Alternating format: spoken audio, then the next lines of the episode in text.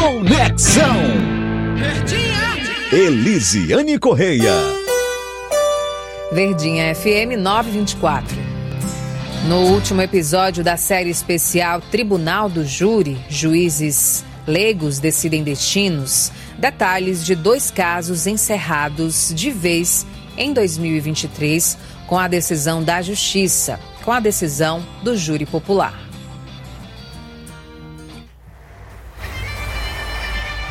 No dia 1 de agosto deste ano, o Supremo Tribunal Federal, STF, decidiu, por unanimidade, considerar inconstitucional o uso da tese da legítima defesa da honra em crimes de feminicídio. A Corte entendeu que o uso desse argumento contraria os princípios da dignidade da pessoa humana, da proteção à vida e da igualdade de gênero. O termo é empregado para justificar atos cometidos por réus em casos de feminicídio nos julgamentos por tribunal do júri, também conhecido como júri popular, responsável por julgar crimes dolosos contra a vida. A maioria havia sido formada em sessão de 30 de junho, seguindo o voto do relator, ministro Dias Toffoli. O magistrado havia votado para derrubar a possibilidade do uso da tese nos julgamentos de feminicídio. Depois, o ministro reajustou seu voto, dando um entendimento mais amplo ao tema e foi acompanhado pelos demais. Seria a extinção do Tribunal do Júri, como explica o defensor público Muniz Freire. No âmbito do Supremo Tribunal Federal, quando a gente estava na, na discussão da tese da legítima defesa da honra, né, que é, alguns, alguns tribunos né, acabam utilizando essa, essa tese numa tentativa de absolvição de, de, de réus, quando envolve ali até às vezes contexto de violência doméstica e tudo mais, alegando a legítima defesa da sua honra em situações de traição ou algo do tipo. E durante é, essa análise por parte do Supremo, que entendeu que esse tipo de, de, de defesa ela não seria cabível dentro da nossa ordem jurídica, né? houve uma limitação ao que a gente chama de plenitude de defesa, é, porque, só explicando, no âmbito do tribunal do júri, a defesa ela vai além de uma defesa meramente jurídica. Como a gente está sendo julgado pelos nossos pares, né, por, por cidadãos, lá o conselho de sentença ele é formado por cidadãos, os cidadãos eles não precisam motivar a sua decisão, eles podem simplesmente absolver se entender que é um caso de absolvição, condenar se entender que é um caso de, de condenação, ainda meio que sem motivar, meio que sem dizer, ah, estou condenando por causa dessa prova, estou absolvendo por causa dessa prova. E, e, isso faz com que no júri a gente tenha o que nós denominamos de plenitude de defesa, que a gente pode alegar inclusive argumentos extrajurídicos, né, numa, numa, numa tentativa ali de, de defesa da, daquele réu. E quando houve a análise dessa tese defensiva por parte do Supremo, se seria cabível ou não, é, o, o, houve manifestação do, do, do ministro Dias Toffoli no sentido de que a instituição do Tribunal do Júri deveria ser extinta.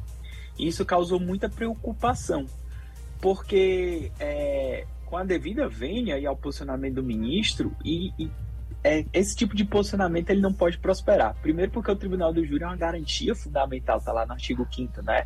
É, dentro do âmbito do que a gente considera como uma cláusula pétrea. Segundo, porque o Tribunal do Júri ele existe justamente porque ele, ele aprecia apenas os crimes dolosos contra a vida. Aqui, em grosso modo, os delitos de homicídio, né? Na, na prática é o que a gente mais vê. E esses delitos, por muitas vezes, eles são delitos muitas vezes passionais, é, é, emocionais ali, é, tem um, um, um contexto diferente.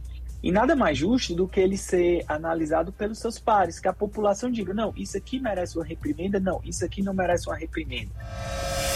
Citando um caso em que uma mulher matou o companheiro em legítima defesa, o defensor explica ainda a importância da opinião popular nesse tipo de julgamento, com argumentos fora do contexto jurídico. Uma vez eu fiz um, um, um tribunal plenário lá na cidade de Maracanaú, de uma mulher, ela, ela era ré, a mulher. Ela tinha matado seu ex-companheiro. E ela era uma vítima de violência por mais de seis anos. Ela era vítima de violência, já tinha se socorrido do Estado diversas vezes na delegacia da mulher, tinha medida protetiva, até que um dado dia é, esse agressor foi lá na casa dela e ela, é, é, temendo que ele fizesse alguma coisa novamente, desferiu algumas facadas em face dele. Se a gente fosse pelo rito normal do, do, do, do julgamento, né, do, dos crimes ordinários, digamos assim, por um juiz de direito, o juiz de direito, mesmo diante de um, de um quadro desse dramático, ele iria ter que condenar ante as provas, a própria confissão da, da ré e tudo mais. Mas nesse caso a gente se, a, se utilizou né, de argumentos, inclusive de argumentos além do jurídico, para demonstrar a necessidade de, de que aquela mulher não fosse penalizada novamente por aquele contexto de violência doméstica que ela já sofreu e vinha sofrendo. E conseguimos né, a, a, a devida absolvição. Em 18 de junho, após a atuação do MPCE, o Tribunal do Júri da comarca de Cedro, no interior do Ceará, condenou Jonathan dos Anjos Silva a 35 anos e 6 meses de prisão em regime inicial fechado pelo feminicídio de sua ex-companheira e pela tentativa de homicídio contra um primo da vítima. O crime aconteceu na noite de 14 de outubro de 2022, em um bar na zona rural de Cedro. O réu foi condenado por homicídio qualificado, com os agravantes de motivo torpe, uso de recurso que impossibilitou defesa da vítima e crime de feminicídio, além de tentativa de homicídio qualificado com agravante relativo à intenção de assegurar a impunidade.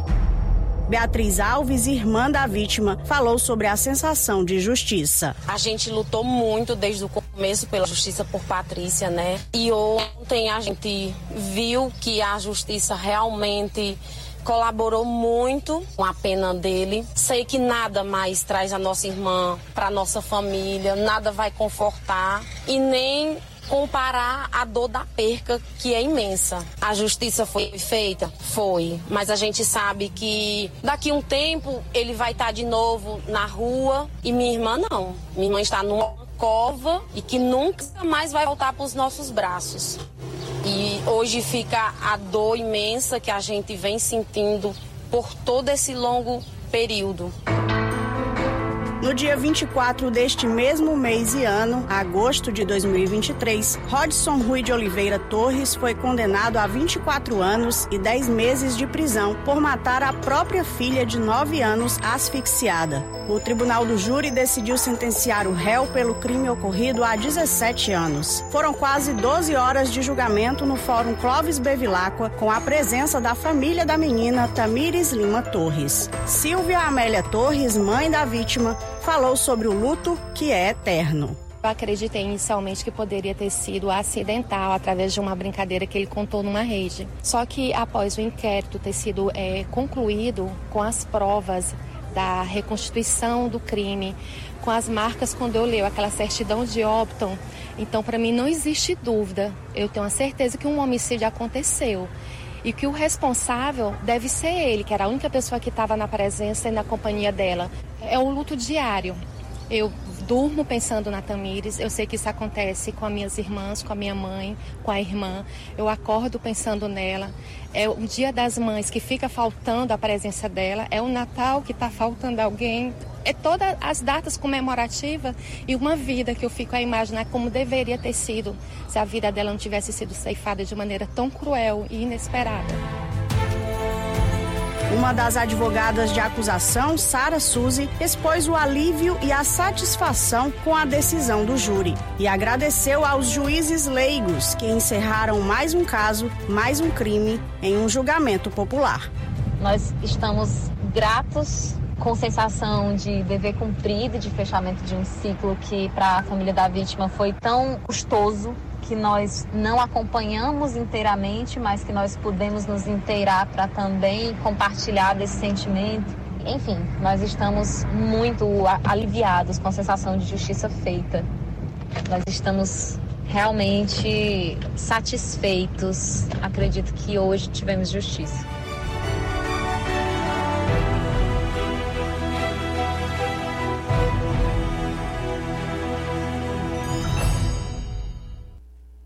Esta série tem produção e coordenação de Maiara Mourão, apoio e reportagem de Nathalie Kimberly e sonoplastia de Kleber Galvão.